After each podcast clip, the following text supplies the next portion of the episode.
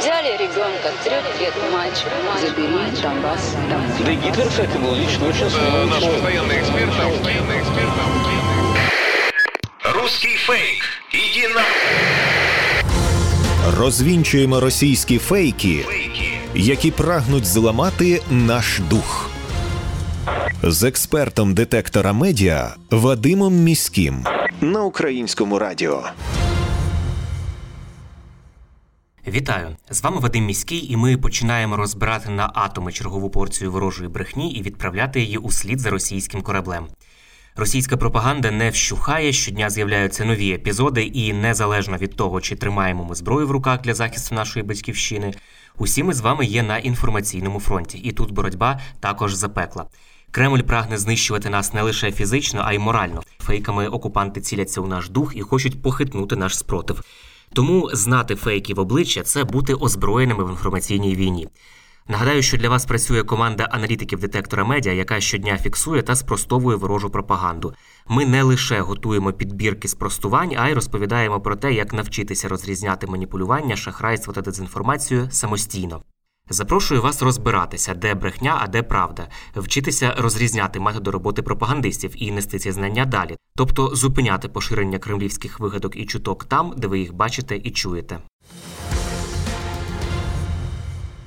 У російських медіа та соціальних мережах поширили інформацію, що у місті Дніпрі, начебто за спілкування російською мовою, жінку прив'язали до стовпа. Російські медіа поширюють цю інформацію із відповідними фотографіями. Мовляв, покарання жінка отримала за спілкування російською, і нібито це все прояви русофобії в Україні. Ми розібралися і з'ясували, що інформація не відповідає дійсності і є звичайнісінькою пропагандою. Світлину перевірили фактчекери проекту VoxCheck. Насправді у Дніпрі кілька видань опублікували фото із новиною про те, що жінка намагалася вкрасти саджанці із клумб. Її спіймали і своєрідно покарали місцеві жителі. Перевірити, чи справді жінка вчинила правопорушення на основі відкритих джерел наразі неможливо. Проте у жодній публікації в українських медіа не йдеться про те, що інцидент стався через спілкування жінки російською мовою. Російські пропагандисти використовують мовне питання та так звану дискримінацію російськомовних для штучного розпалювання ворожнечі між українцями. Нагадаю, що раніше пропагандисти поширювали фейки про те, що Міністерство культури України планує вилучити російську літературу із бібліотек. Це також виявилося фейком, який ми докладно розбирали у нашій передачі.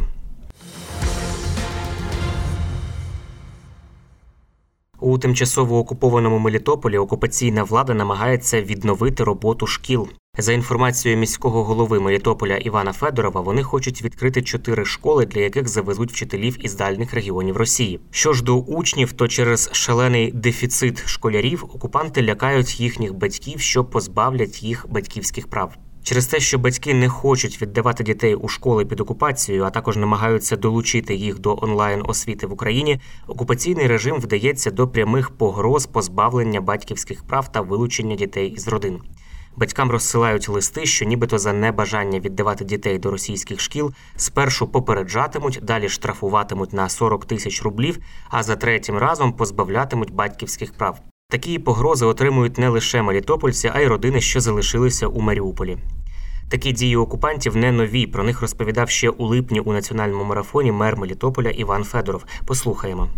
Наскільки не намагаються зробити окупанти колаборацію в місті Мелітополі, ніхто не хоче співпрацювати. І одне з останніх дій це те, що ті вчителі, які ті співробітники освіти, які погодились співпрацювати з рашистами, після того як почули умови праці на рашистів, ту заробітну плату зовсім маленьку, півтора рази менше ніж українська, і ті відмовляються і просять повернутися до української системи освіти, до українських шкіл. То це також один з видів супротиву, який є на території нашого міста. Вони загрожують батькам, які не ведуть дітей до школи, тим, що батьків будуть лишати батьківських прав. Як вони це уявляють собі, я не розумію, але це ще один метод шантажу, який вони хочуть е, зробити для дітей та батьків. Я не розумію, яким чином вони збираються лишати батьківських прав.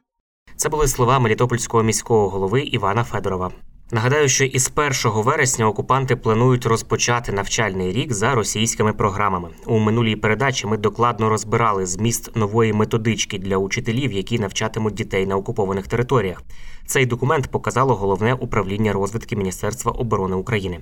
Окупанти викладатимуть дітям псевдоісторичні факти та усілякі божевільні ідеї, які не мають стосунку до реальності. У цьому посібнику для вчителів дослівно повторюють пропагандистські виступи російських телевізійних ідеологів.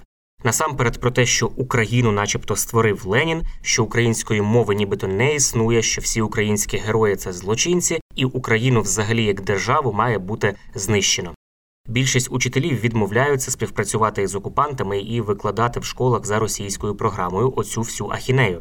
Тому росіяни почали вдаватись до жорстких заходів, зокрема погоджують не випускати дітей із окупованого Мелітополя, починаючи із 1 вересня. Оскільки місцеві педагоги відмовляються від співпраці з окупантами, вчителів везуть із Криму та Росії. У сьогоднішньому ефірі українського радіо моя колега Олена Зелінченко поспілкувалася із освітнім омбудсменом України Сергієм Горбачовим про те, яке майбутнє в українській системі освіти у вчителів, які йдуть свідомо на співпрацю з окупантами. Послухаємо фрагмент цієї розмови. Скажіть, будь ласка, яким ви, як людина, яка захищає права освітян, бачите е, в майбутній вільній Україні, яким ви бачите місце тих вчителів, які зараз пішли на співпрацю, вчителів колаборантів? Після Другої світової війни країни, які е, проходили процес денацифікації, Німеччина, Італія, вони е, вводили абсолютно логічні і, на мій погляд, правильні речі, як заборона на професію для тих, хто підтримує нацистську ідеологію. Я думаю, що ті зрадники, які запрямували себе співпрацею з окупантами, мають бути позбавлені права викладати. Це моє глибоке переконання, е, бо допускати таких людей до викладання після того, як ми звільнимо тимчасово окуповані території, це буде абсолютно неправильно і це буде зрадою України і зрадою того, що е, зараз ми всі робимо, захищаючи нашу рідну країну. Це була думка освітнього омбудсмена України Сергія Горбачова, яку він висловив у сьогоднішньому ефірі Українського радіо. У соціальних мережах поширюють однотипні публікації про те, що нібито підтримка України в Організації Об'єднаних Націй за останні шість місяців суттєво знизилася. Буцімто 24 серпня лише 58 зі 193 держав, які входять до ООН, підтримали резолюцію, яка засуджує дії російської армії на території України. На відміну від попереднього разу, коли 2 березня цього року Генасамблея ООН ухвалила резолюцію із вимогою до Росії припинити так звану спеціальну воєнну операцію в Україні, яку підтримала 141 держава. Ми розібралися і з'ясували, що це неправда. Голосування за резолюцію про притягнення Росії до відповідальності за злочини на території України відбудеться на 77-й сесії Генеральної асамблеї ООН лише у вересні.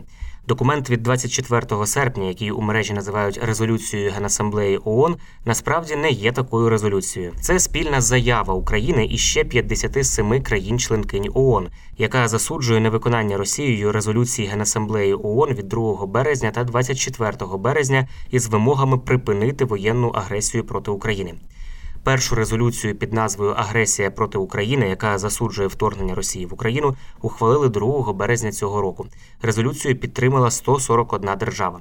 Другу резолюцію Генасамблеї ООН щодо війни в Україні ухвалили 24 березня цього року. Документ підтримали 140 країн. Третя резолюція 11-ї надзвичайної спеціальної сесії Генасамблеї ООН призупинила членство Росії в Раді ООН із прав людини. Її прийняли 7 квітня цього року 93 голосами за перебріхуючи і називаючи заяву, тобто публічну комунікацію, резолюцію, тобто офіційним рішенням, російська пропаганда маніпулює і продовжує вибудовувати наратив про нібито вдому світової спільноти від українського питання.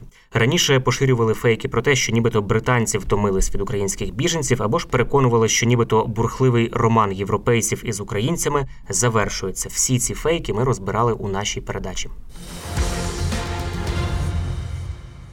Це були головні фейки на сьогодні. Нагадаю, що не потрібно довіряти чуткам і пліткам, особливо якщо це якась напівсекретна тривожна інформація, яку переказав знайомим знайомих хтось із адміністрації, або ви прочитали її у незнайомої вам особисто людини в мережі. Як правило, за такими неконкретними джерелами та емоційним панічним викладом ховаються спеціально вигадані ворогом плітки, які мають намір нас деморалізувати. Це може бути також частина ворожих інформаційно-психологічних спецоперацій. Є офіційні джерела, і тільки їм ми довіряємо у час війни. Отримали тривожну новину від знайомих, чи у вайбер-чаті, або у телеграм-каналі, чи хтось у повідомлення приватні вам надіслав. Панікувати не потрібно і переповідати одразу всім навколо також не потрібно. Спершу ми дивимося, чи є це в новинах суспільного мовлення, чи писав про це Офіс президента, Міноборони, Генштаб, ваша обласна адміністрація або місцева рада. Якщо такого у офіційних джерелах немає, то інформація швидше за все не варта вашої довіри. Пам'ятайте, що плітки це потужний інструмент ворожої пропаганди, а наше з вами завдання не залишити пліткам шансу на виживання. Бажаю всім моральної витримки і нагадую, що всі ми бійці інформаційного фронту, і від наших дій залежить успіх всієї країни в інформаційній війні. З вами був Вадим Міський. До зустрічі. Русский фейк. Иди на... Розвінчуємо російські фейки, Фейки. які прагнуть зламати наш дух. З експертом детектора медіа Вадимом Міським на українському радіо.